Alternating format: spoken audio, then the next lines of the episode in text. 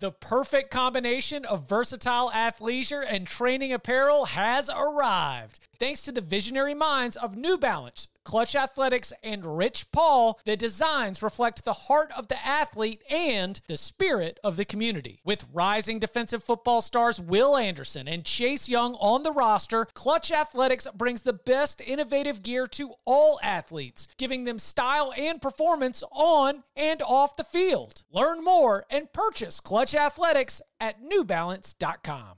This episode is brought to you by Progressive Insurance. Whether you love true crime or comedy, celebrity interviews or news, you call the shots on what's in your podcast queue. And guess what? Now you can call them on your auto insurance too with the Name Your Price tool from Progressive. It works just the way it sounds. You tell Progressive how much you want to pay for car insurance, and they'll show you coverage options that fit your budget. Get your quote today at progressive.com to join the over 28 million drivers who trust Progressive. Progressive Casualty Insurance Company and Affiliates. Price and coverage match limited by state law. Welcome back to the Cover 3 podcast with your hosts, Chip Patterson, Tom Fornelli, Danny Kanell, and Bud Elliott. It's your call for the best college football coverage from National Signing Day to the National Championship and everything in between. CBS Sports presents the Cover 3 podcast. And welcome back to the Cover 3 podcast here on CBS Sports. That's Tom Fornelli, that's Bud Elliott, that's Danny Kanell. I'm Chip Patterson coming to you live at youtube.com slash cover 3 and all across the 24-7 Sports Facebook network. Thanks for hanging out. Smash that subscribe, smash that like, come and join us in the chat. It is week nine. It is trap week. Danny's trapped in the closet, but he's coming to us with hot locks ready to go. But before we turn our attention to the week ahead, we do a quick review of the week that was. Tom Fornelli, a six and six week. You loaded up the card and you you finished right at 500. The wins were a lock fight win against Danny, taking your beloved West Virginia plus three coming through. Mississippi State team total under 20. Also, cash in Georgia Southern plus two and a half. The Arizona State Stanford under 54 and a half. The North Texas UTSA under 72 and a half. And the Washington Cal under 56 and a half. The losses Indiana plus three and a half, heartbreaker. Uh, Texas Oklahoma State under 61 and a half. Kansas State plus three and a half the ULM Army under 55 and a half, Purdue plus two and a half, Utah State plus four and a half. Again, six and six on the week, 36 and 41 for the season. What'd you learn? What'd you take away? Uh, the only mistake pick I made was Utah State. I was not aware of Cooper Legas' injury status going into that game, so which that was a bad pick by me, and that's on me. Uh, the other than that, like I'm fairly confident that Kansas State wins if Adrian Martinez is, is in the game the entire time. I, I, just thought the way that game broke down, the Wildcats were ready for that one. Or if uh, Walker stays in the game, if, if yeah. Howard stays in, you probably win too. Yeah, and, and like Purdue, I was off on. That was just that was a terrible start to the game for them, and they were never able to get back into it. And then the Texas Oklahoma State under was done by like the end of the first quarter. So when when stuff like that happens, it's fine. Uh, I also checked in with a 500 record, just four and four for me. Uh, it was painful to see the U-N-R-T-Y. Latifah goes down. UCLA plus six and a half. We've discussed that game extensively. Uh, no need to linger on it, but that was a loss. That also took a loss on Texas, Oklahoma State, Kansas State plus three and a half. I was right there with you. And ULM plus six and a half. But got some wins though. Ole Miss LSU under 68. Alabama minus 21 against Mississippi State. The Penn State minus four in the whiteout against Minnesota. And Duke plus nine and a half. Mike Elko might be getting a gift basket from me for uh, for all these dubs and lock wins that we have. Four and four on the week, 38 and 29 on the season for me. Danny, woof. You cashed a lock fight win. ECU plus five, getting it done on the field. You also get Ohio State team total total over 38 and a half against Iowa. But you were with me right there on UCLA plus six and a half. Other losses include UCLA, Oregon under 72, Texas minus six and a half, Kansas State, TCU under 54 and a half, Clemson minus 13 and a half, Clemson, Syracuse over 49 and a half. The two for one special is a two for one loss, two and seven on the week, 32 and 41 on the season. What are the big takeaways? How, how are we rebounded? Uh, we're rebounding big. Coming to the closet. It's going to be the good luck closet. I might be stuck in here for the rest of the college football season if I get this thing turned around. It's been atrocious. It's been embarrassing. Uh, it started off rough on the Thursday night game when Jeff Sims started, did not finish the game. Like that should have been a bad sign, like right from the get go. Just bad juju right there.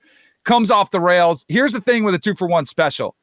And that's why I like playing two hands blackjack in Las Vegas. Like you still can kind of always keep above water. You win one, you lose one. The problem is if you lose both, it gets downhill and it gets sideways in a hurry. But I'm about to go on a heater. I'm turning corner getting turned right now. All right, Bud. Eight and three on the week follows up a seven and three week. Uh, last week the wins were the Ole Miss LSU under 68, Penn State minus four, right there with you on those. Troy plus three, South Carolina plus three and a half, UTEP plus four, Boise State plus three, Houston minus three, Liberty plus seven. The only losses were the lock fight loss to Danny, UCF minus four and a half, Temple team total over 19 and a half. And then you were also right there on UCLA plus six and a half. That eight and three week moves you into first place for the season, 56 and 41, up 10.9 units. Uh, what we learn, what we like. Uh, shout out to Troy for winning again. Troy is not playing this week, so uh, you know, really, uh, I, I got to find somebody else to bet on. Uh, but like the lock fight lo- or the, the the unity, I know what we knew pregame. I'd probably bet that again, right? UCLA just didn't score when they got in the red zone, and Oregon did a great job, so deserved to lose that one. Holton Ahlers looked healthy for East Carolina, and I thought that was noticeable, like notable. Thirty or thirty-six. We covered that on uh, upon further review, and I felt like this was kind of the gambling gods getting me back for the absolute luck box that I had with that Auburn team total under against LSU a couple weeks back.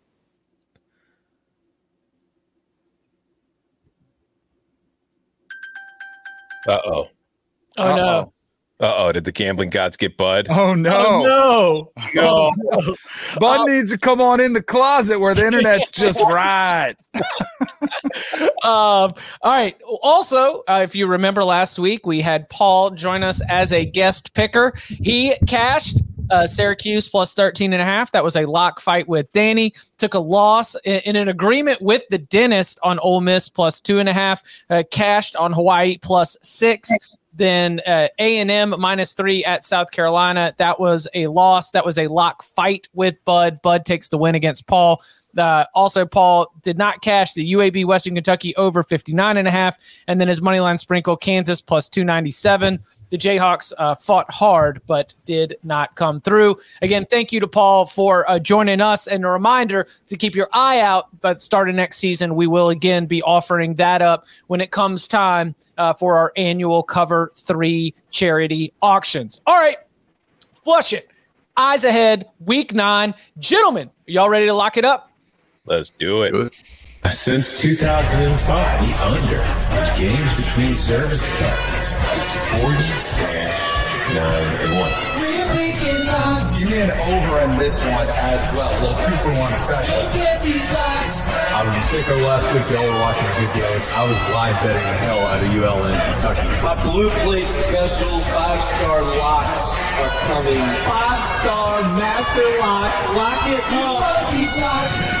I'm, I'm, I'm living and dying every, every point, every coverage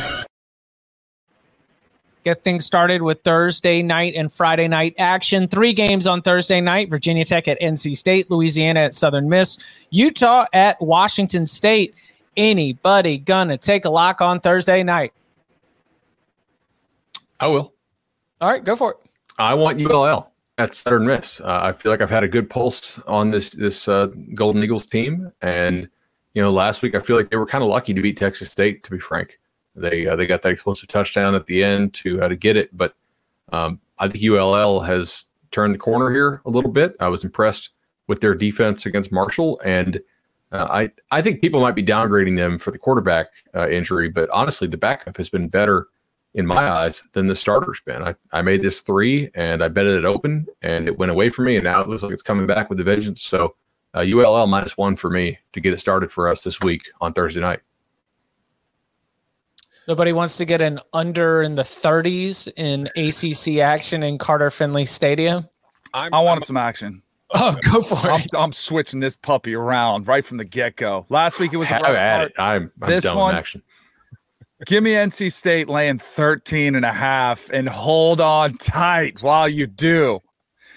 Do you, Virginia Tech has been awful this year. NC State versus the spread has too. But I think the difference is Jack Chambers in a bye week, coming off a bye, kind of thrust into that role, struggled against Syracuse, who, by the way, Syracuse defense, we saw they're a much better team than we thought. I think Jack Chambers, once they get more of a, a feel for him, what they can do, he's going to get more comfortable in the system, which will be running the football. I would actually lean towards the under, but at that 39, 39 and a half, I'm going to stay away from it. I think this game could be ugly, but I wouldn't expect Virginia Tech to put up many more points either. They're 115th in scoring offense, 116th in total offense. I think they're going to struggle. I think this one could be, you know, 21 to 3 ish, somewhere in there. So go ahead and give me NC State laying those 13 and a half. Fight. Oh, this is actually great news. Great news. What's our record? Thanks, Tom. He's trying to help me out. No, see, lock agreements, you and I are dead, but in lock fights, we're two and two. I mean, I'm about Ah. Three and two. Uh, I made this the Twitter tip for the day. I wasn't going to lock it up on the show, but since you're going with NC State, I figure, you know, for the content, I might as well make it a lock. I just look at this one as I, I don't trust NC State's offense in this situation. And I just think that with Jack Chambers, like when he throws the ball, he's got a whole hell of a lot of YOLO to his game. like he makes some really dangerous throws that I don't think most guys should be taking. And I think that's going to make it hard. It makes it hard for me to trust NC State as nearly a two touchdown favorite in this game, in a game in which I expect to be low scoring. But Chip, I'm not brave enough to take the under where it is. I just think that in this spot, even coming off a bye, Dave Doeren's tendencies, he's going to be more conservative than ever with his backup QB who makes dangerous throws. He's going to do a lot of run game. And I think that Virginia Tech defensively, it's not great. Like the offense is their bigger problem. They are better defensively, but it's I think that if they're allowed to just focus on one thing, they can do at least a good enough job of limiting the Wolfpack here tonight. So I think it's going to be low scoring. So I think it'll be hard for the Wolfpack to pull away too far. So give me the Hokies plus 13 and a half. I'll go to uh, I'll go to Pullman, where I'm going to be attacking the total. And it's funny, Cam Ward coming out of the FCS was highly touted transfer. He tears it up. We're thinking that this guy's going to show up at Washington State and, and we're going to see this super explosive offense. And while he has been the the focal point of the offense, I wouldn't say that Washington State is an overly dominant offense. It certainly has not played out that way thus far. But I also think that Utah's defense, granted against two very, very good quarterbacks in recent weeks, going up against Dorian Thompson Robinson and Caleb Williams, has been, you know, there for the taking. I think that Washington State at home is able to score enough, and Cam Rising uh, and this Utah offense keeps rolling as well, and this thing goes over. 55 feels really low uh, for a game where I, I respect both quarterbacks, and so under the key number, give me the over 55 in the late night Pac-12 game on Thursday night. Best I could find is 55 and a half, bud. You got anything at 55? Uh, yeah, I- I got, uh, mm, no, I got 55 and a half. Uh, I think this got bet. I mean, that's Chip's just ahead of the moment. You know, he's he's, he's steaming this game up right on He his speak. Uh, anything else from Thursday night? Okay. Friday night, ECU headed to Provo. Uh, we, uh, if anybody's got a pick there, uh, Louisiana Tech at FIU is the other one that we've got. Anybody got any Friday night action? I mean, I uh, we need to see who's playing quarterback for La Tech because McNeil and McNeil might play. Downing, I think, might be out for the year. So there is some chance that you're taking like the Bulldogs are rolling in to South Florida to play FIU with their third stringer, who was actually kind of okay, to be honest, at, at- at the end of that game against Rice last week. I, I remember watching. I forgot who they were playing. Uh, just if you guys are betting at home, that's something to watch for here. Uh, I've got something coming on this other game, but I'll, I'll save that for the end of the show.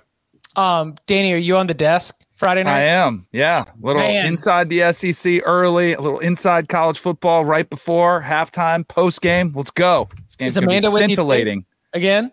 What's that? Is Amanda with you? No, too? Amanda's not. It's back to Brent Stover. Back to Brent Stover. Yeah. Dan- Danny's keeping me up on Friday nights. I'm like, you know what? I'll I'll stay up a little bit later. I don't have any action on this game. No locks. and- I'll, I'll watch Danny on the halftime show. And I'm blatantly stealing Tom Fornelli's content on there. with, You are. the, with the not the Zeno, the yes. Um, all right, let's turn the page to Saturday. One of one of, if not the biggest game of the day. Number two, Ohio State traveling to Happy Valley to take on number 13, Penn State. Currently, we're looking at Ohio State around 15 and a half, over under around 62. Is anybody getting in on the Buckeyes going on the road and what appears to be one of the very few tests on this Ohio State schedule, given the caliber of this team and the opponents that are left. Is it a test? I don't know if it's going to be that much of a test. I said honestly. it appears, and because it is on the road against a team that you said yourself, they had their best offensive performance of the season against Minnesota. Mhm. Yeah. Well, Minnesota and Ohio State, same thing. No, I, I have a lock for this one. It's not on the spread, although I, I just because I think Ohio State will cover, but Penn State just does such a good job of keeping these games close lately that I'm not going to bet it. But I'm taking the under simply because you mentioned Penn State's offensive offensive performance last week. When Penn State's at its best this year, it's been when it's able to run the football. It was able to run the football against Minnesota. It's been able to run the football in other games. Wasn't able to run the football against Purdue. Struggled. Had to come back and win that game. Wasn't able to run the football at all really against Michigan. Got blown out of the water there. And I don't think it's going to be able to run the football all that well against Ohio State. So I don't think the Nittany Lions are going to score very many points. Like I would also consider betting their team total under.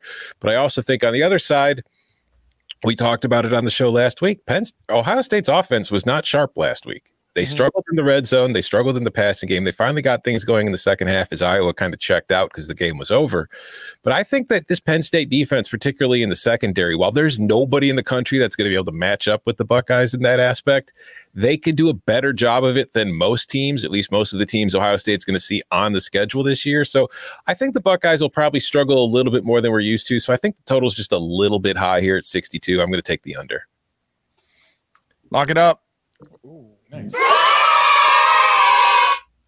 And give me the Nittany Lions.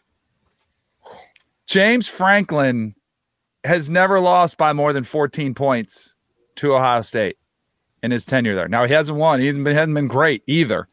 But I think a lot of the points you hit on, I think Manny Diaz is going to figure out a way to pressure CJ Stroud somewhat. Now, I don't think by any means they're shutting down this Ohio State offense, but I thought the Iowa game was interesting. They were kind of sputtering along. They had those three drives, they had to settle for field goals. I think Penn State could even frustrate them more, create some turnovers. We did see the turnover last week. Like, oh, what happened there? And I think if you hit CJ Stroud, he's like every other quarterback, and he doesn't get hit that much because they're so good and then get rid of the football. And I totally agree with you on the secondary is going to be one of the better secondaries they will face this year. I think this is a better matchup for Penn State than Michigan was, where Michigan just lined up and said, "We're going to throw, we're going to cram it down your throat," and they struggle with that. Now Ohio State might do that, but that's not what that's not who they are. That's who Michigan is. Plus that game in Ann Arbor, this one uh, in Happy Valley, I think it's too many points here in this kind of rivalry game. I think it'll be a good crowd too, despite I don't like the noon kickoff. I wish they could do a whiteout. I don't know why they only do a whiteout once a year. Why can't you do it during the daytime? I have a lot of questions about that. But one thing I don't question Penn State's fans will be loud. They'll be ready to go and it'll be a hostile environment. I think that could slow down Ohio State's offense. Big dude Saturday. I the whiteout during the daytime, I don't think it pops as much as it does at night. Is the stripe out? It's the stripe out. Yeah, is that going to pop? It'll look fine. Anybody else uh, got any action on this game? And as you mentioned, James Franklin, not great at beating Ohio State on the field, but fantastic at cashing these tickets at the window. Uh, Penn State covering in this series more often than not since Franklin took over in the Nittany Lions. Anybody else got any thoughts or action here? I, I made it 59, so I'd like I need like another point to bet it, but I, I think that's probably the side I would be on. My one real concern here with betting under is if Penn State just knows its run game is dead in the water and comes out and says, "Hey, we're not trying to keep this close. We're trying to just win the ball game." Which, I mean, obviously, like no coach is ever going to admit you're not trying to win, but some of these coaches do coach to expectation. I, I think James Franklin's going to try to win this game, mm-hmm. right? Like he doesn't have any job security concerns. If they get blown out, who cares? I mean, he's owed like 70 million and they should be a pretty damn good football team next year, I think, based on the age of this roster. So my if they come out chucking a lot, then that's how we lose this total, I think. If Penn State tries to establish the run early and all that kind of stuff, then I think we're the right side.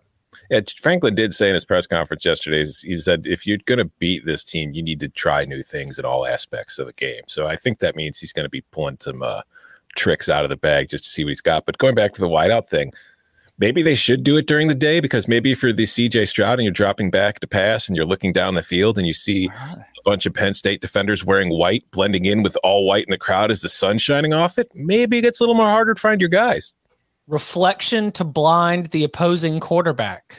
Mm-hmm. Good ideas here on the Cover Three podcast. All right, turning our attention to the SEC on CBS Game of the Week.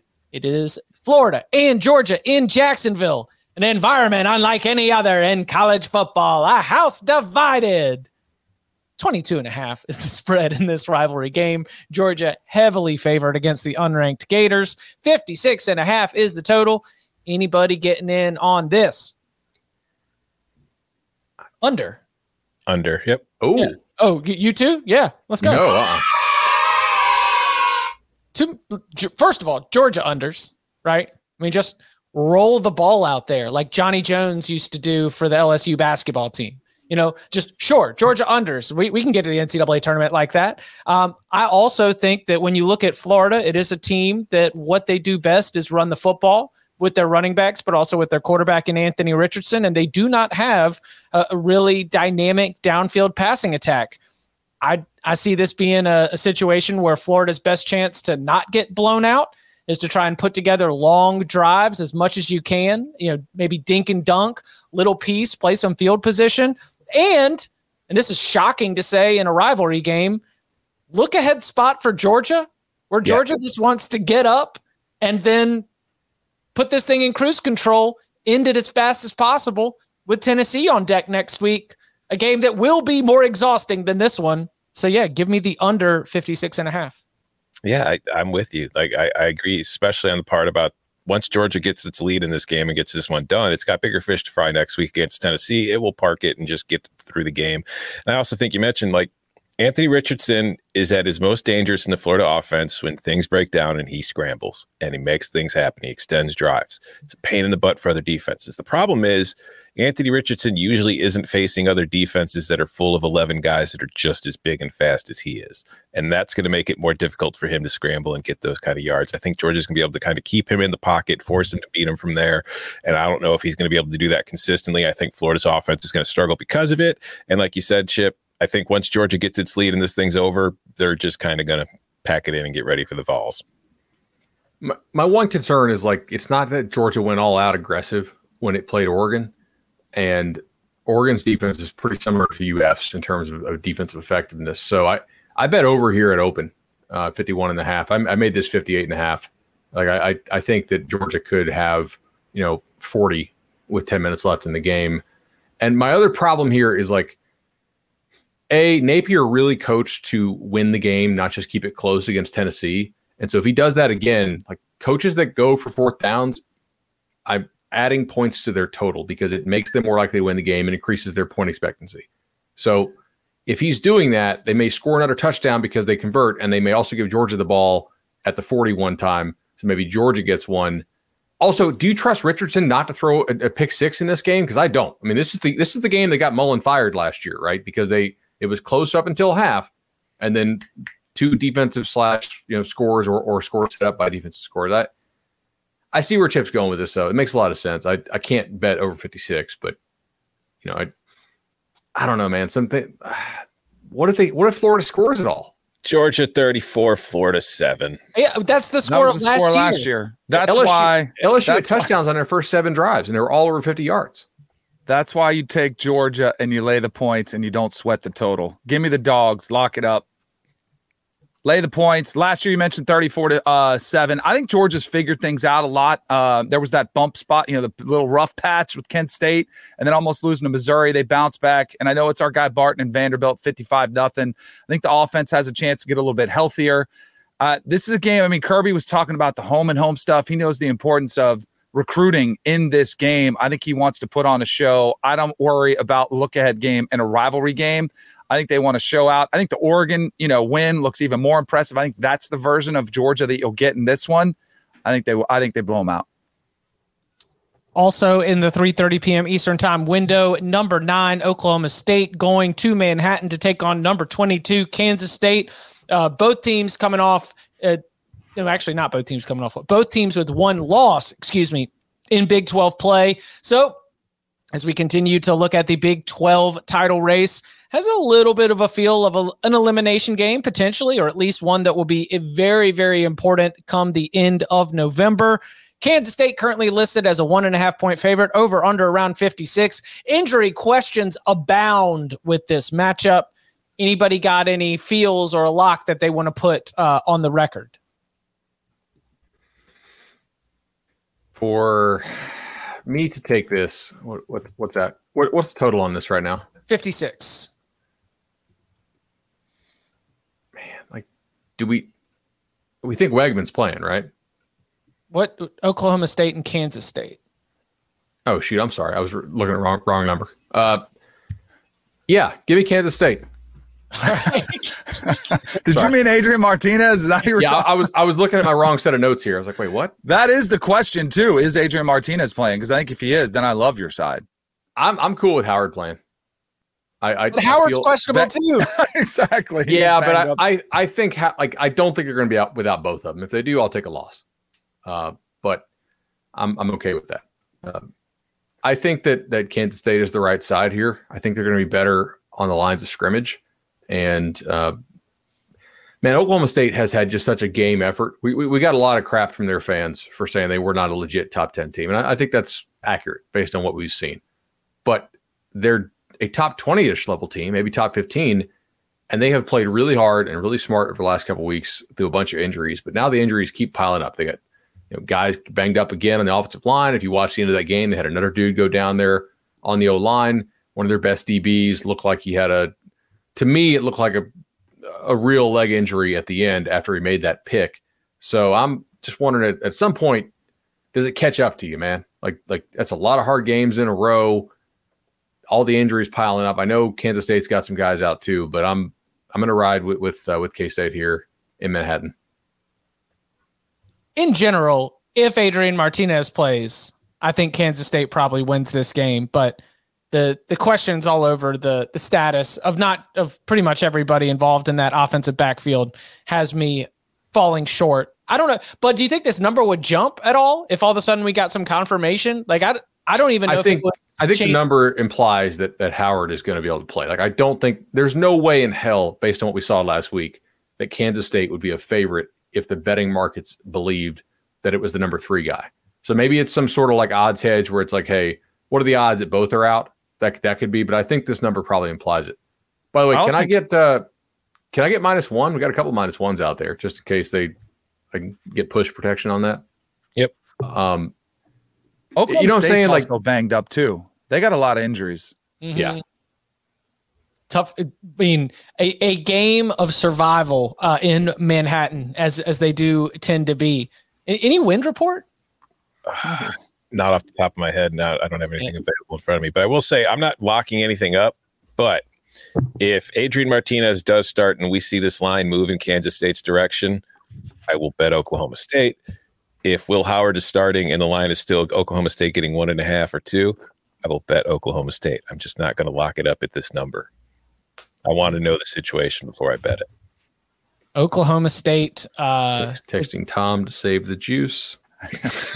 um, all right, in prime time, number three, Tennessee back in action at home, hosting number 19, Kentucky. Beer barrel rivalry the Wildcats come to town again ahead of that Tennessee Georgia game that we've been uh, had, had our eyes on as soon as that knuckleball of a field goal went through the uprights and those uprights went into the Tennessee River.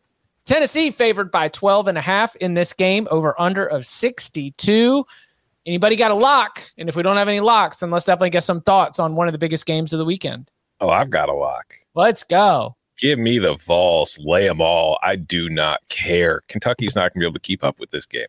How like how is how are the Wildcats with an offense as bad as it's been going to keep up with Tennessee, who put up 52 points on Alabama and is putting up at least 40 on just about anybody? They walk on the field and they score 40. And on the other side of the ball, like they're good defensively. And where are they at their best defensively? In the run game. What does Kentucky, what's the only way Kentucky really has to beat you is by trying to run the ball at you, but they haven't been very good. They have to depend too much on Will Levis, you know, kind of YOLO shots deep down the field. And when they connect, Kentucky scores, but they don't connect often enough to put together consistent drives and put together enough points on the board. And furthermore, Tennessee ranks 10th nationally in pressure rate against opposing quarterbacks. Kentucky's offensive line, I think, was 106th nationally in pressure rate allowed doesn't strike me as a very good sign for Will Levis. He's going to be running for his life a lot in the pocket back there. I think Tennessee is going to win this one comfortably. And it's going to be a similar situation to Georgia. They're going to get out ahead early and maybe they take their foot off the gas to, you know, get ready for Georgia. But as we saw last week, Tennessee's, it was covering against UT Martin, took its foot off the gas in the second half, really kind of stopped playing. UT Martin scored to cover the spread. And what did Tennessee do? It immediately went back to 100 miles per hour on offense to make sure it covered the spread. That's a coach who knows what he's doing. So I think they're going to cover the spread against Kentucky too. It's a rivalry. I mean, this game was what 45 42 last year. Mm-hmm. That's that's huge. I, I you know I look at this. Tennessee had what a 71 yard touchdown pass, a 72 yard touchdown pass, a 37 yard touchdown run, a 58 yard pick six, basically all their scores were explosive in this one. My guess here, and this is just a guess, I would need a couple more points to bet this, but Chip asked for our thoughts if we don't have an actual bet. Mm-hmm. I bet you that Mark Stoops plays this very conservatively on the back end and says, Tennessee, like, show me that you can execute in the red zone against us over and over again. Because defensive coaches who get embarrassed by just allowing explosive plays constantly probably don't want that to happen in back to back years. So I, I do lean under here. Um, and I think that Chris Rodriguez is one of the most efficient backs in the SEC, despite the fact that Kentucky's offensive line has taken a bit of a step back this year. He he does a great job of not getting stopped behind the line of scrimmage. I if this steamed up again, I would probably take some Kentucky. Uh, but at 12 and a half, it's just not enough for me. I, I, I want the two touchdowns. So yeah, if it got to 14, you would maybe take yeah, I, I, yeah, at 14, I'm taking some Kentucky. I think you have to. And if this got to 63 or over, not have to, but you know, would you I, take I the under? Yeah, like 63 and a half, I, I would take under. Dan, you got any thoughts on this one? Yeah, I I'm a little nervous for Tennessee. You know, last week felt like the hangover game, but they came out 52 to 7, but I think I think Kentucky they've been really good with Stoops against quality opponents. I think with Bud is saying like force them to drive the length of field, don't give up the big plays, see if you can frustrate Hendon Hooker, if you can pressure him, uh, run the football against this defense. I mean, as great as we're talking about ten, uh, Tennessee, and they've been great, and they've been a story of the college football season. Pitt had them in overtime with a backup quarterback. You know, like they are susceptible. That offense is scary though. That's why I'm not going to touch it. But if it gets, I'm kind of with Bud. I was tempted to just top here and take Kentucky here with those points, but I would wait. If it does get to 14, I'll take it during the game or right before the takes game. one show off, you guys just abandon ship. I swear to God. All right. you know, we know this show's getting popular. We have people tweeting me immediately about Tennessee's red zone stats, which, yeah, I get they're great, but most defensive coaches are going to be like, I'm not going to get embarrassed and allow five scores of 40 plus again this year. So I'm, I'm going to dare you to be that great in the red zone again, which they may well be because Hendon Hooker's like 100 years old and super experienced, and they don't really miss down there. But Will Rogers was lighting up the SEC and then only put up 17 against Kentucky. And I get this offense isn't exactly the same, and I get that Hendon Hooker is more mobile and can do more, but they did a pretty good job against that offense. I think fans, Bud Elliott three. Let them know those red zone numbers. yeah, I, I lean I lean Vols, not a lock, but uh, but definitely a, a lean for me. Coming up on the other side, we open up the board. All of Saturday is available. We finish out our week nine locks and moneyline sprinkles next. Robert Half research indicates 9 out of 10 hiring managers are having difficulty hiring.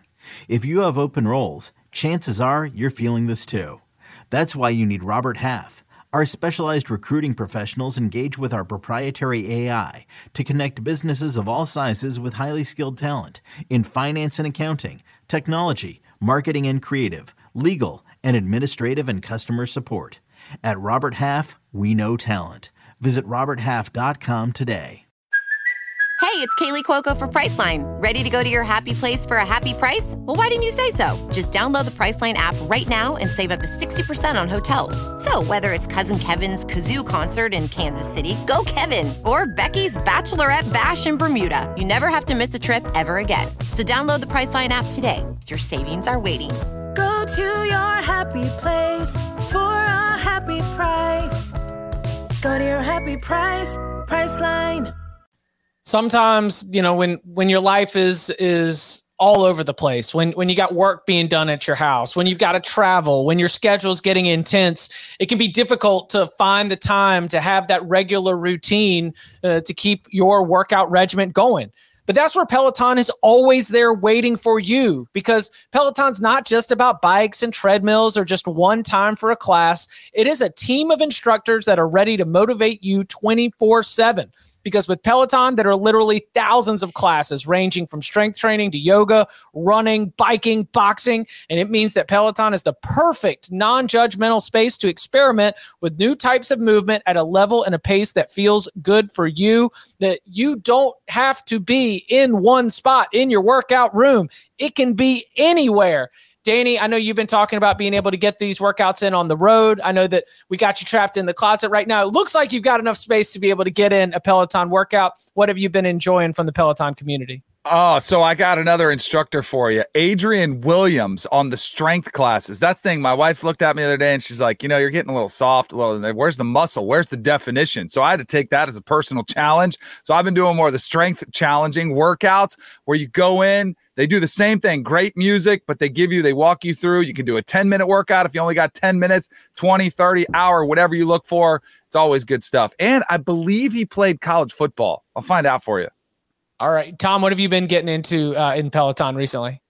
Uh, I've been sticking with my Power Zone endurance rides. And yesterday I did a 20 minute 90s rock ride, which is really, you know, a nice little trip through memory lane there of high school. Really got me pumped up and ready to go. And it was funny as I was on the bike, I was thinking, obviously, you want to get on the bike to stay in shape so that way Danny's wife doesn't think you're getting soft in your old age. But the other thing that came in my head as I was riding the bike yesterday was how much in a better mood I'm in after I get off the bike compared to when I'm on. Like when you're when you're on the Peloton and you're exercising in general, it's just it's good for your mental state. It helps you deal with the fact that you're currently down nine units on the lock spot this season. Like normally I would be pretty damn sad about that. But after getting on the bike, I'm like, ah, who cares? I feel great. I'm having fun on the bike. I'm having a good time endorphins from exercise, endorphins from absolutely iconic music, all kinds of music, all kinds of classes.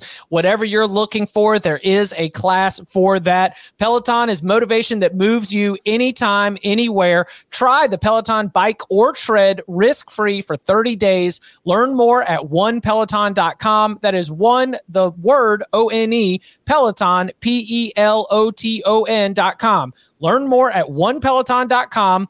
New members only. Terms apply. All right, so far, here's what we've got on the board. Tom is on Virginia Tech plus 13 and a half, the under 56 and a half in Florida, Georgia, the under 62 in Penn State, Ohio State, and Tennessee minus 12 against Kentucky. I've got Utah, Washington State over 55 and a half, Florida, Georgia under 56 and a half. Danny is on NC State minus 13 and a half, Penn State plus 15 and a half uh, Penn State, Ohio State under 62, and Georgia minus 22 and a half. Bud is on Louisiana minus one, Kansas State minus one. Danny, where do you want to go? Uh, let's go in the ACC where you have Notre Dame traveling to Syracuse as an underdog. I so this comes down to how much do you trust Mack Brown, right? Because Mack Brown talked about Notre. Dame, said, "Man, this this team is really they're really good. It's one of the better rosters we face. That's the only loss on North Carolina's seen this.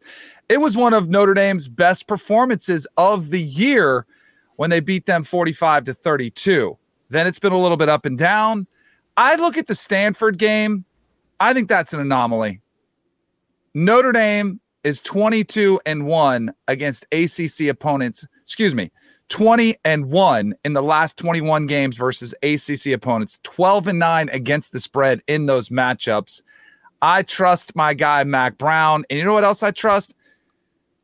that we were on the right side with Clemson last night. I know Paul beat me in a lock fight, but I was on the right side, dang. And if they didn't have that 14 point flip, that turnaround, Clemson would have won big. And I wonder what this line would be then if that wasn't such a close game in the fourth quarter.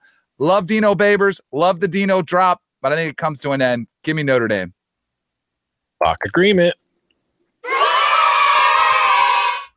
I'm with you. It's partially the Notre Dame history against ACC teams in the last years, but I also think that for an Irish offense that has really struggled all season long, like Syracuse is really struggling to stop the run. And I think this is finally the week where maybe the Irish, who have struggled to run the ball themselves a bit, can finally find some room for success on the ground and get something going on the road, I think they'll be wanting to lean on it. And I also think these are both two teams that have solid defenses. So I expect this to be a low scoring, close game where neither side is really capable of getting away from the other one. And I also have some concerns injury concerns for Syracuse in the secondary if they might be missing a few key guys that I think Notre Dame could possibly take advantage of if that's the case. So I think that this is something of a coin flip most of the time and I I kind of like the money line, but I like the spread better because I think this is going to be a one or a two point game. Maybe it finishes at three, but I think it finishes lower than that if Notre Dame doesn't win outright. So give me the Irish plus two and a half.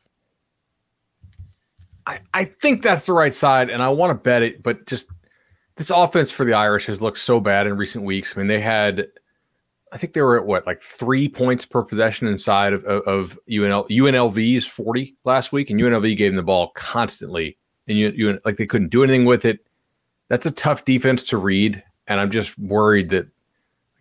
Did you guys know? And credit to my buddy Bill Connelly on this. Notre Dame, Tom, you'll love this stat because of course they don't need Avery Davis. Uh, they are dead last in the nation in percentage of passes thrown outside to outside receivers. 131 out of 131. So, do we know Williams is back for Cuse? He warmed up last week and didn't go. Like my worry here, if I'm betting Irish, is they lock down those outside receivers who aren't any good. They make Pyne read difficult, complicated defense on the inside, and Syracuse gets enough turnovers where they're getting good field position.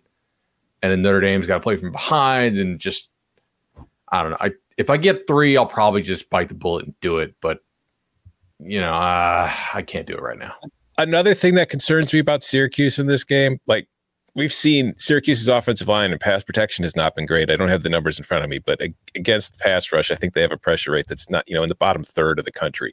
Notre Dame's defensive pressure rate's actually pretty high. And I'm wondering too, just like body blow theory, after having to deal with Clemson's defensive front last week, you get Notre Dame rolling in this week. Mm. Just wonder if that offensive line might struggle a little bit on Saturday. I think it could, yeah.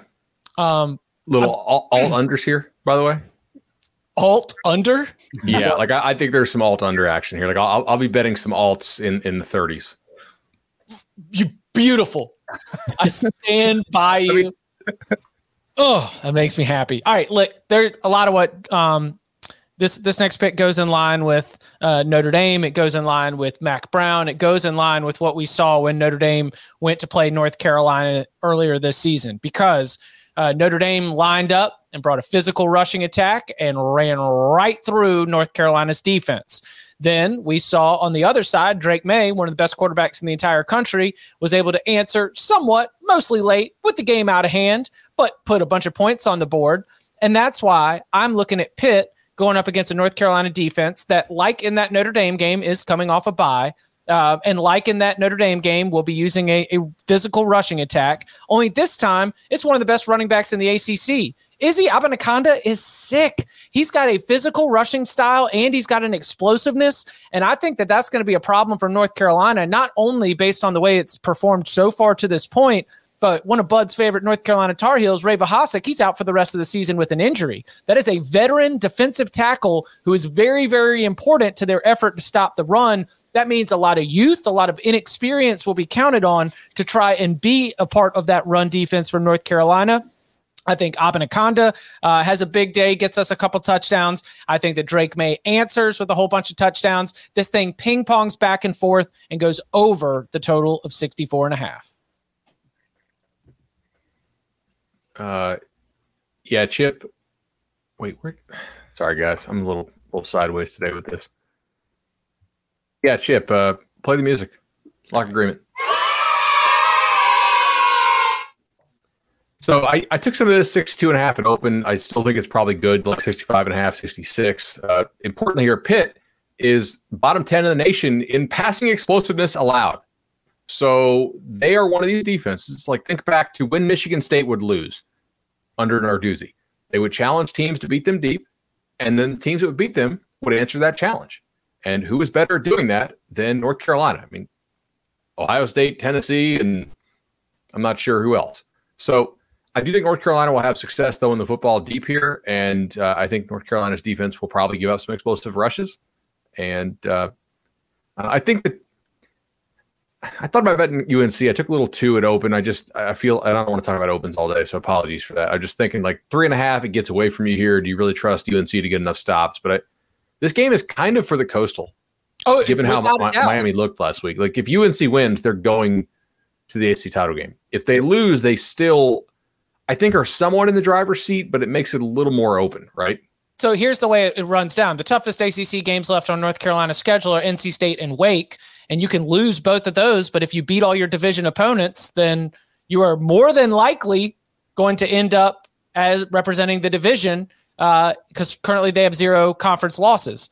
So this is, if North Carolina wins, basically sets up North Carolina to be able to lock up the division. If they get one of NC State or Wake, then I think this thing is absolutely done. It's a massive game for North Carolina. And but I'm I'm kind of with you.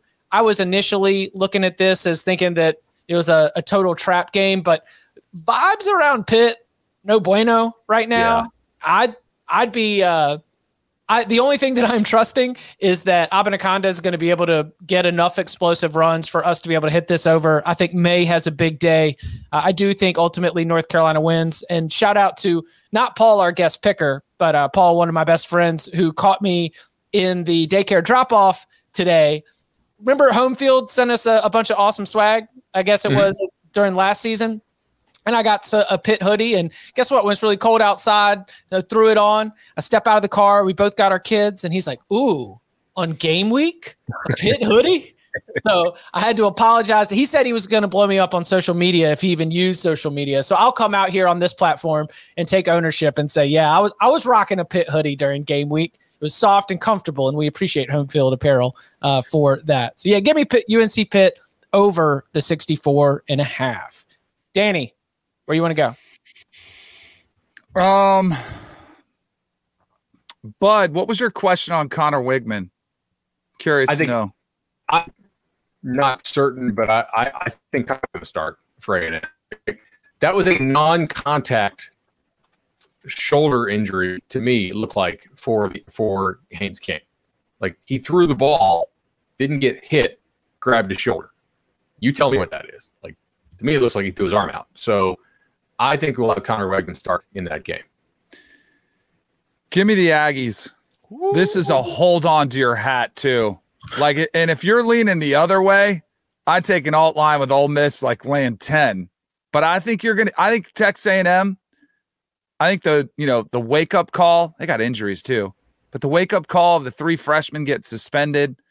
I think that's Jimbo trying to send a message to the team that I think is going to resonate in College Station. I think you're going to get their best effort. And I do. I, I think they got to figure out what they got in Conner Weigman, who by all accounts is supposed to be really special. I think we get a special performance out of him. Give me the Aggies. It's a home dog. I uh hold on to your hats while yeah. you do it. Circle the wagons week in College Station. Because it can get worse, as we discussed. Oh yeah, it definitely could. It can get. I mean, like I liked Bud's point. I can't remember if you mentioned it on the show or not, but Ole Miss still hasn't had a bye yet. I mean, they are they have been rolling through the. They had an easier schedule at the beginning of the week, but this has been a couple of tough challenges in a row. I'm not going to lock it up. Uh, not going to make this a lock fight, but I kind of lean the other way because I think you should. I think everything looks like a dumpster fire in College Station. Yeah, it it could get worse. It absolutely could get worse. It it definitely could get worse. Um, I actually have a lock in this game. I well, I've, I've had a couple. I, I'm I'm not going to bet.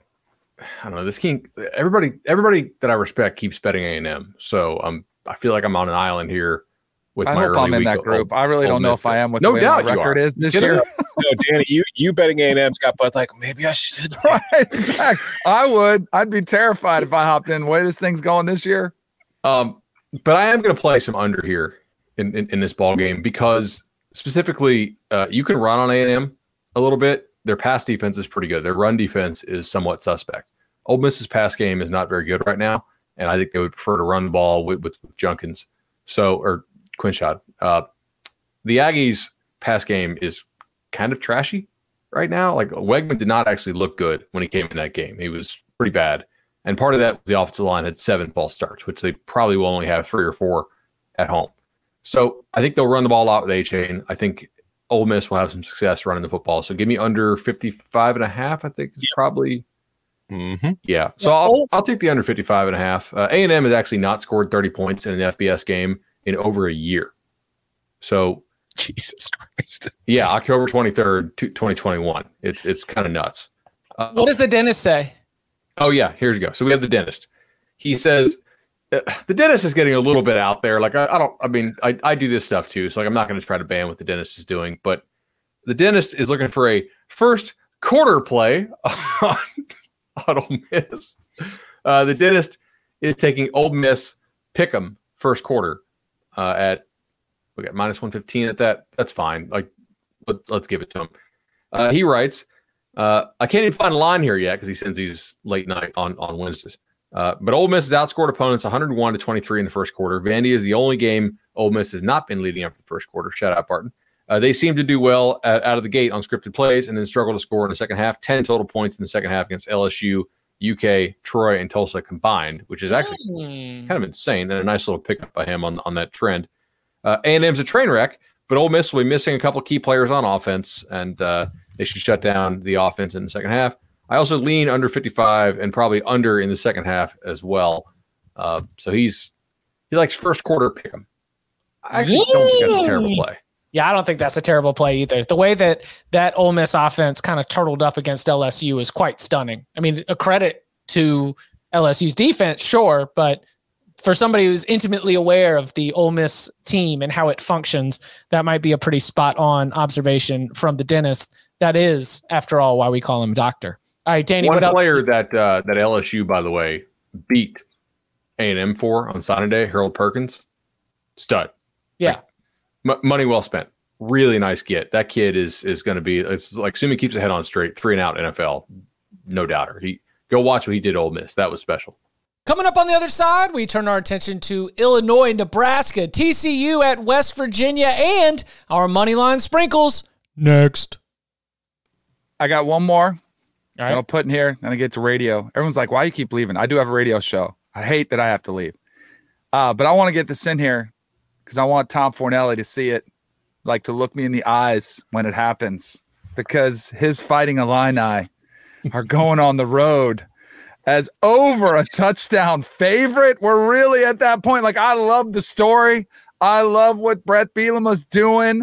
I love the defense. I love the offense as ugly as it looks, but are we really at a point where we trust them to go on the road in a sea of red against a Nebraska team that with interim coach Mickey Joseph has actually been clawing away? They've been fighting, and I know they lost to Purdue.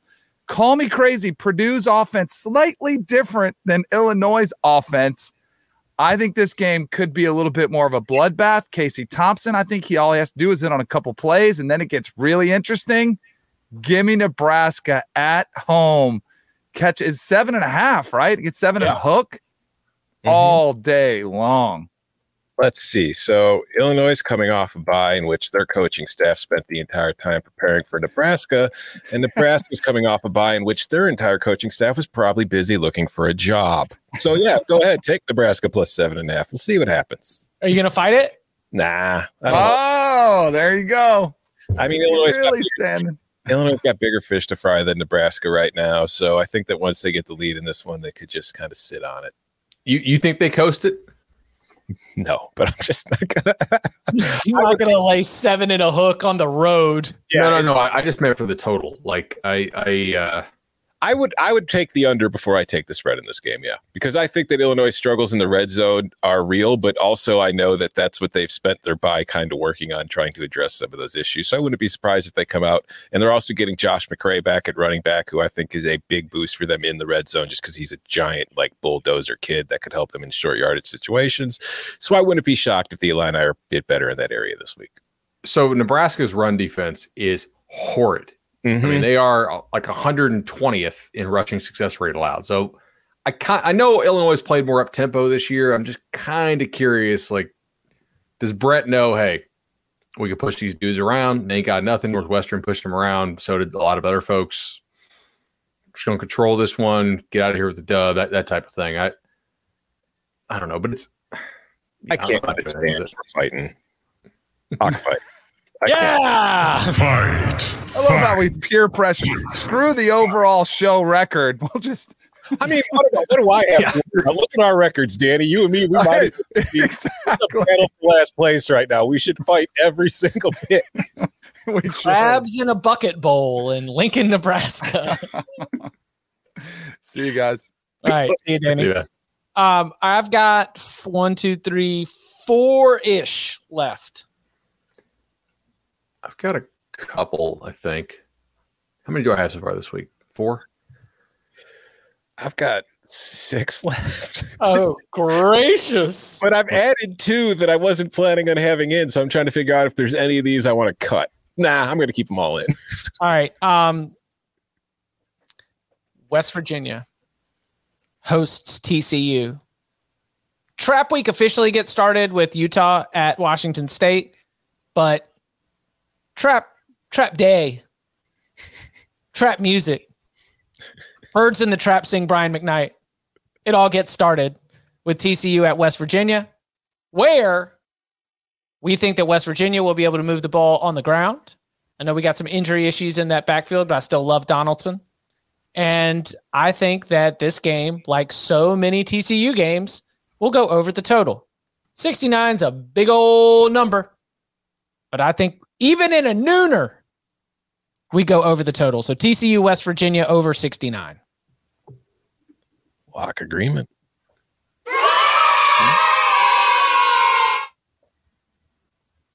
Just don't see a lot of stops in this game. I mean, I, I'm with you. I think I think we could see something of a letdown this week from TCU, who finally got through their gauntlet and now kind of maybe goes on the road to play West Virginia in a tough environment. But more than that, I just think matchup wise, I don't see West Virginia getting many stops in this game. And I don't know if TCU, a defense that really hasn't stopped anybody, will get a whole lot of stops against West Virginia in this game. So I think this is going to be something of a, you know, just our, our classic Big 12 kind of shootout, kind of back and forth affair. So over 69 in Morgantown. It's it's certainly possible. I guess the one way that this doesn't hit is if TCU jumps out early, which it, it has not really done so far this year. But the thing that scares me here is like Blake Shapen was 15 yards per attempt before he got hurt. That Western pass defense just they don't stop anybody. So I'm Wait, why I'll- would that scare you? Well, because it, the the ga- games that, that get out to a big time lead don't go over oftentimes, right? But- because they, they, they cut the tempo down. They they I don't know if TCU knows how to do that. Capable of doing that, though. Yeah, that's the problem. I mean, when was the last time TCU had a big lead? that's fair. 50 to 21. yeah.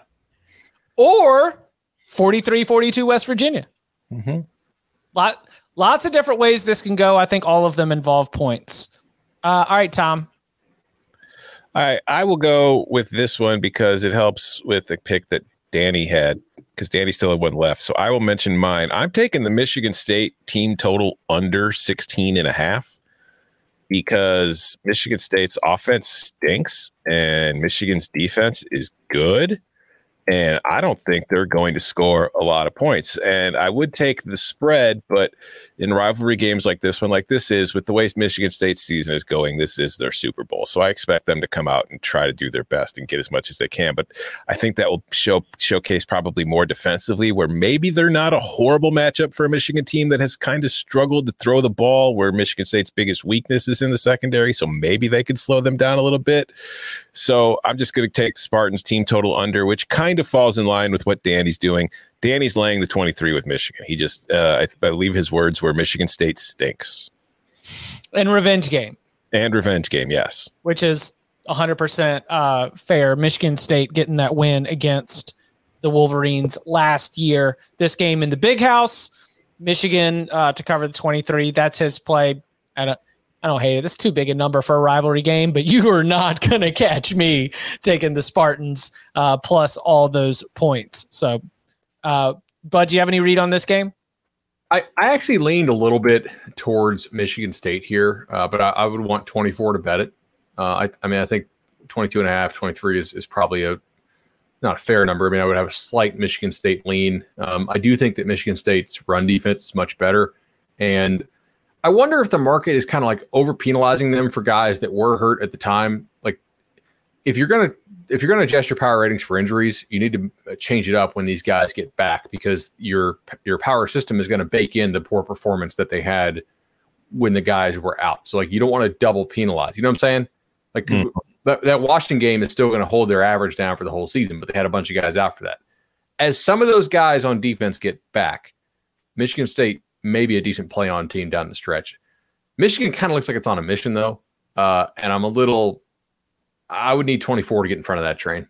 Yeah, I mean Harbaugh wants to play in like he wants to take his defense to the next level and run the ball, which I think has Michigan winning this game comfortably. And if you're holding 22 and a half, sweating whatever happens in a game that is clearly decided in the fourth quarter, I kind of like uh, I like Tom's read on that one. I am going to go to another trap game. And despite all of my, uh, and thanks for that adjustment, uh, chat. Thanks for the shout out. Thanks for the adjustment on the sheet. 68 and a half apparently at DraftKings. So pff, we'll take it. Uh, key numbers. This one has moved against me since I locked it up on the early edge college football preview show on Sportsline on Wednesday. But I I still feel this confident in my grind. I'm not going to be fearful of somebody that is saddling up with hot seat Satterfield and taking Louisville against Wake Forest. Sam Hartman is cooking right now. This wide receiver room is deep, and I think that Wake Forest is getting disrespected by a line that is under a touchdown. It was four yesterday. I'm seeing it at three and a half right now. Give me Wake minus three and a half. Dave Clawson it, vibes are incredible around Dave Clawson and this coaching staff right now. I think that they get in and out of Cardinal Stadium with a win by at least a touchdown. It is going to be a challenge. I I do not um, I am not ignoring the fact that Malik Cunningham against this Wake Forest defense is going to lead to more offensive success than Louisville's had in a lot of games so far this season. But I still don't think that this offense has been playing well enough to be able to go blow for blow uh, against Hartman and the Deacs. So give me Wake minus the short number. Thank you. Lock agreement. Lock unity.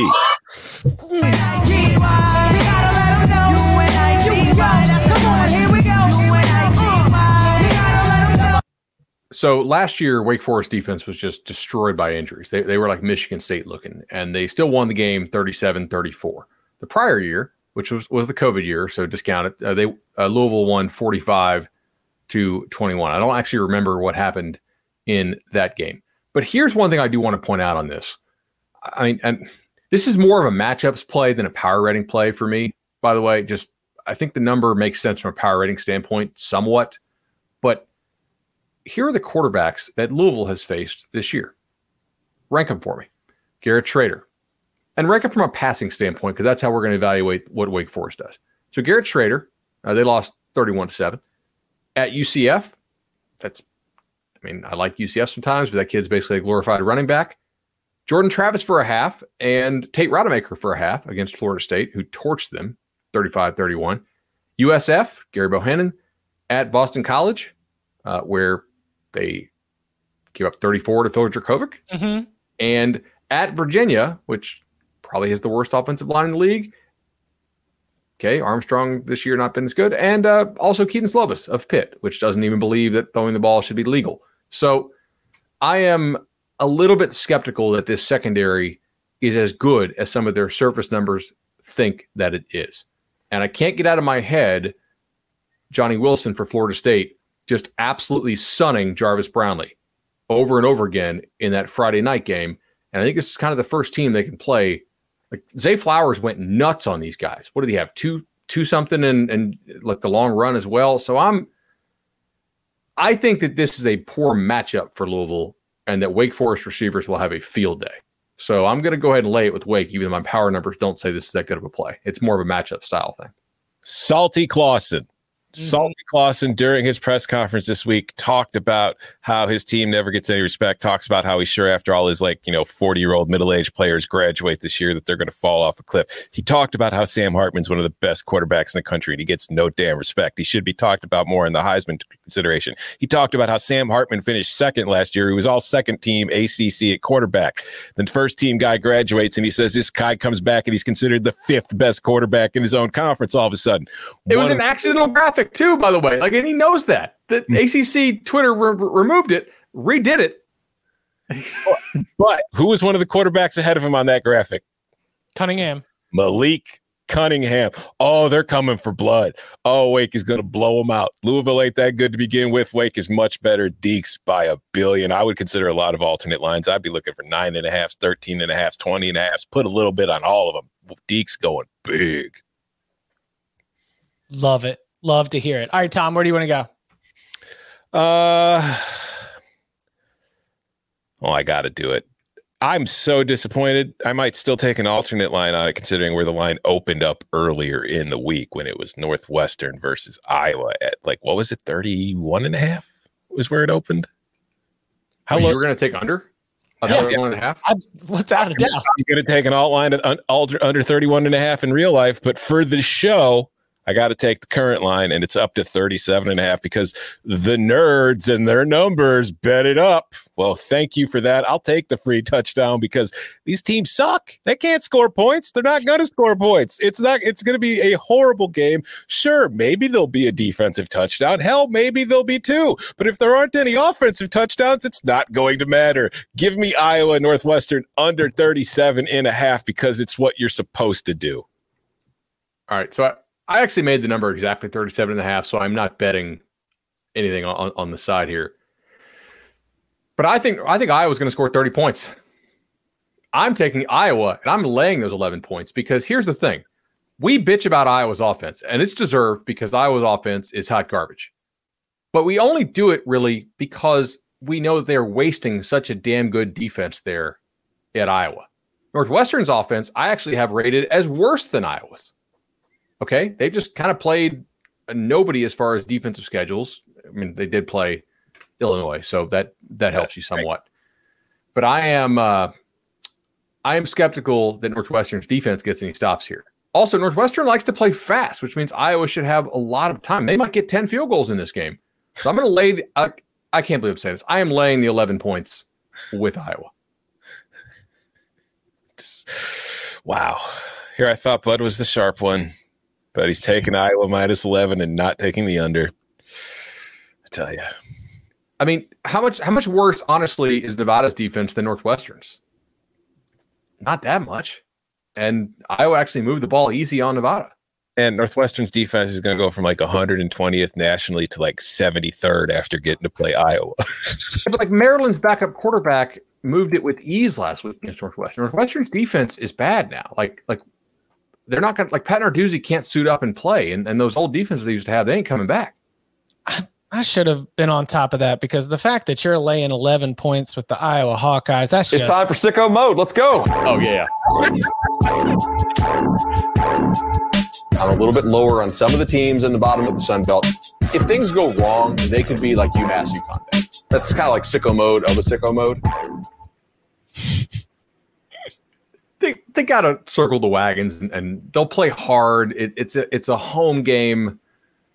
I also think there's a real quit potential for Northwestern here. Like you got to be thinking last week, Northwestern playing the you know playing the backup quarterback for Maryland at times. I, I, don't you think that's kind of and they lost it. Don't think that's kind of a quit fat like like that was their game to win, man, for the rest of the year. Mm. I, I, don't want no thanks. Under, if anything. Get Doc, you guys to lay a double digits with Iowa. Is that our first P5 sicko mode of the year? That's a power five sicko mode. I mean, that's I think probably, yeah. Okay. Um, all right, let's uh, let me throw this one uh, out there, and then I think I'm oh I'm not quite done. Minnesota Rutgers under 41. Anyone going to argue with Minnesota Rutgers under 41? No, I'm going to agree with you on it. Like lock agreement? Yeah. Oh boy. Rutgers is pretty good against the run defensively. Minnesota going to run the ball. That defense needs a bounce back after getting shredded by Penn State. And hello, here comes Rutgers. I mean, do we know is Tanner Morgan back back? Don't know. Because I I'm I made this 37 with him in. With him out, I mean, I think this game could be like in the 20s. Alt line, alt under weekend. Seriously. Uh, all right, I got one left before sprinkles. I got two. I've got a couple. Uh, you want me to rapid fire? We, we, uh, all right, so I think there's a couple ways you can bet this. Uh, I already have bet both sides, but the one I like the best to save it for the show, I am taking Stanford under 24 and a half team total at UCLA. Uh, Oregon has the best offensive line in the Pac 12. Stanford is down four of their original starting five offensive linemen, and I have been waiting for a chance to bet against them. I actually took Arizona State last week, and luckily, for some reason, anyway, it was I think it was the right side. The plus three was was, was nice there, but I also had some over in that game at I think like 51, like some nice numbers that that that had some real real closing value, and it never came close. And uh honestly, like Stanford's offense is not any good. I don't think they're going to move the ball all that well on UCLA. I think UCLA will get up big and then we'll run the football successfully on Stanford and close this thing out. So under 24 and a half for me all day in this one. One of my favorite ones of the weekend. I like it. I think UCLA blows them out too. So in line with what you're thinking. Watch it. DraftKings and Rivers, by the way, if you guys are looking out there. Hit us with another one. All right. Uh, let's take another one. I'm going to go, and I faded this team last week, but I'm going to take South Alabama, and I'm going to lay the nine and a half points at Arkansas State. Uh, I've been against this Arkansas State team all year. I mean, we know I have the like a lot, lot, of kiosk receipts there on Arkansas State from August. I uh, I think this is a dead team walking with injuries. Now, Blackman didn't even play last week because he couldn't get through warmups. Maybe he does. They had a, a tackle that was injured, went and played in the game, had a PFF grade of 35. So that is problematic. I mean, that's like putting an FCS level kid in there. Both of the starting corners for Arkansas State went out in this game and did not return. So they were playing some true freshmen and some safeties ish. I think South Alabama's a good football team. I just think Troy is a really well coached football team, especially on defense. Like Troy has sort of a lower level SEC graded defense, and they've dropped that into the Sun Belt, and they just cause problems for teams that other teams cannot do. So I don't think Arkansas State can do anything to South Alabama that Troy is able to do. So I'm going to go ahead and lay the double digits. I, am going to go quick because Coca apparently has to get out of here soon. I'm going to take Chip. You've been talking about trap week all week. I'm taking a trap game right here. Give me Cal plus 17 and a half at home against an Oregon yeah. team. A huge win against UCLA. Now sitting on the road. And also, first year coaching staff it's I think it's a good coaching staff, and I think they're going to be very good, and I think they've done an excellent job. But this is a situation they haven't really encountered yet, so it's going to be interesting to see how they respond to it. I think this is a good spot for Cal plus 17 and a half, and finally under 76 and a half in USC Arizona. I just don't know where all those points are going to come from. Like maybe USC scores 50 something, I don't know, but I just I think that total's about 5 points too high. Yeah, that kind of principle here. Uh, I'm going to go to the pride of CBS Sports Network, a team that will be on CBS Sports Network, the mothership, for each of their next three games at a minimum. Each of their next three games are all at home. This is a home stand for Jim Mora Jr. and the UConn Huskies, and they've got an ACC team coming to town. And this is an ACC team that, frankly, they could win but I don't need you to win when the odds makers are giving me seven and a hook. I'm going to take UConn plus seven and a half against Boston College on the mothership in the noon slate. Give me the fighting Jim Mora Juniors. You don't come into the rent without paying. That's just go Huskies. That's disgusting. Are there any sevens out there? Are you going to fight it? Yeah, I I think Boston College's run defense is fine and UConn does not have any passing game at all. No, so, uh, I'm half or eight. No, I'm not going to fight it. Then I'll, I'll, I'll, I'll pass. All right, if, let's go. Let's if people steam this, then I, am going to take some seven. Chip does drive the steam. We've seen that already earlier in the show. He does. Um, um, okay, I'm uh, I'm good on locks. I have one more, and it is just absolutely sick, and I cannot believe I'm doing this. But there was a team last year that did, or last week that did something that we have not seen in 13 years. They turned the football over eight times. Their coach threw them under the bus in the post game. We did a video that did like 15,000 views on it. So thank you all. Make sure you like and subscribe on the YouTube channel. But they still got some defensive linemen who are trying to play to get to the league. And Virginia still doesn't block a soul. So I'm going to go ahead and I'm going to lay points on the road with Miami and lay those two points going to Virginia because I think that Miami has a coaching matchup here that I like because I do not trust Virginia's offense at all. And I think that if they just get normal turnover regression, even like they can play sloppy, just don't don't be sloppy and unlucky. I think we'll get the dub here. It's time for sicko mode. No, i almost did it too, but now I'm not gonna. um, all right. Are we uh are we we taking it on to Moneyline Sprinkles? Let's go. All right. To review ching, ching, ching. last week we saw uh Boise cash for Tom, and we saw South Carolina cash for Chip. Uh, Danny cashed both Liberty and South Carolina as he continues to be an absolute moneyline monster. And Bud got Duke against Miami that has Danny as the leader at 13 and 14 on moneyline sprinkles, up 11.62 units. Bud is 11 and 20, up 1.31 units. Chip at 7 and 17, down 2.38 units on sprinkles. Tom at 9 and 20, uh, down 3.8 units on sprinkles. Danny Sprinkles are on Auburn against Arkansas, on UConn against Boston College, on Virginia against Miami, and on Nebraska against Illinois. Uh, Bud, what are your sprinkles? Uh, so the first one I'm going to take this week is East Carolina. I, I don't really understand this line. I've already bet some on, on, on the side. I don't really know why it's doing this. It kind of scares me that everybody else seems to like BYU, but I'm, I'm having a good year and I, I get it. So I'm going to go ahead and go uh, plus 140 is the best I can find here on ECU. Holton Ahlers look healthy to me. I think it's important. And guys, BYU might just be a dead team walking. I mean, they were terrible. Uh, Hall was six of 22 for 98 yards on passes that went more than five yards in the air. I continue to think he's hurt. Like BYU won't say it, but watching him play, he don't look right. So go ahead and give me ECU to go in on a short week, travel to the West Coast, I just think they can chuck it around enough to beat BYU.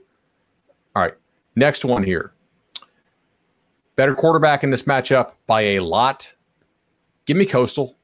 I I, understand the run defense is terrible. Maybe Le, Laborn just runs all over him, but Coastal plus 120. I think you have a coach mismatch. I think you have a major quarterback mismatch. Maybe they can just score enough there uh, to get that one done. And staying in the Sun Belt, uh, all right, I'll do it.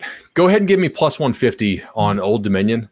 Uh, they did beat, you know, Coastal a couple weeks ago, and they were disappointing last weekend. But I, I think this is worth a look. So plus 150 on on ODU. I am uh, I'm with you on ODU. And what is the price that I can get on Cal? Oh God. I, I, should call. I, I oh man. Um, uh, plus 600. Yeah. No, six fifteen actually is uh, is the best I see. I'm just saying that would be the funniest of outcomes of all the trap games. Because some of these other opponents in, in trap week are, you know, ones that we have at different times looked at as being a little bit uh, feisty or respectable or, or a team that already has a, a win that would make you think that they are dangerous. Cal ain't that team. It's a bear trap, baby. A bear trap at West Coast Brunch. A brunch bear trap in Berkeley. Give me Cal plus 615. All right. That's I respect it. I respect That it. is, yeah. I don't see it happening, but I respect it. Uh a big trap, I think. I mentioned it earlier. We locked up the over in this one, but I also I would not bet the spread. But if I'm going to bet anything on the outcome, I will take West Virginia plus two thirty five at home against TCU. I'm also taking Mizzou plus one fifty two on the road against a bad South Carolina team that has uh, benefited from some I don't even know some weird kind of voodoo. It is Halloween, so maybe it'll continue for a few more days. I'm also with you on Coastal Bud. I just I did not understand that line when I saw it. It's like okay, sure, I'll take the better quarterback as a dog, and then I'm also on Baylor plus 115, and finally my final money line sprinkle here, another big one, another line that kind of just stands out to me. Give me San Diego State plus 275 at Fresno. Lord, yes, please. Like, I'm not- I don't want that, but like I do want you to win that in the worst way All right. All for right. futures related reasons. Pair- I would really, really, really like if Fresno could go down this weekend. pair of backup quarterbacks getting it done uh, there, and that is the a game I'm excited to check out. Late night uh, for those who are listening at home. A quick review before we get out of here. Final card. Tom has Virginia Tech plus 13 and a half, Florida, Georgia under 56 and a half, Penn State, Ohio State under 62, TCU, West Virginia over 68 and a half, Wake minus three and a half, Illinois minus seven and a half, Notre Dame plus two and a half, the Michigan State team total under 16 and a half, Tennessee minus 12, Iowa Northwestern under 37 and a half, Cal plus 17 and a half, USC Arizona minus 76 and a half. I've got Utah, Washington State over 55 and a half, Florida, Georgia under 56 and a half, Pitt, North Carolina over 64 and a half, TCU West Virginia over 68 and a half, Wake minus three and a half, Minnesota Rutgers under 41, and UConn plus eight.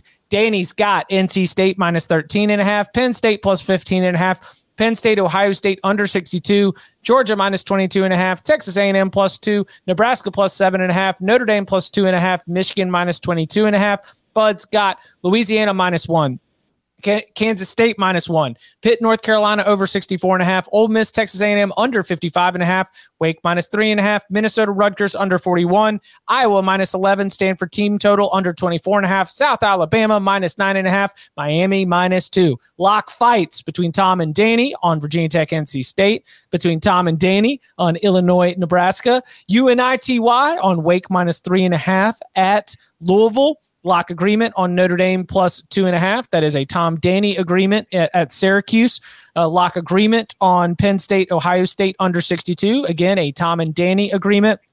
You got uh, Tom and Chip agreements on Florida, Georgia under, and TCU, West Virginia over, and a Chip and Bud agreement on both the Pitt, North Carolina over, and the Minnesota Rutgers under. Woo! Big card. Big card. Big Card Energy right here. And you can follow him on Twitter at Tom Fornelli. You can follow him at Bud Elliott3. You can follow me at Chip underscore Patterson. Gentlemen, thank you very much. Thank you.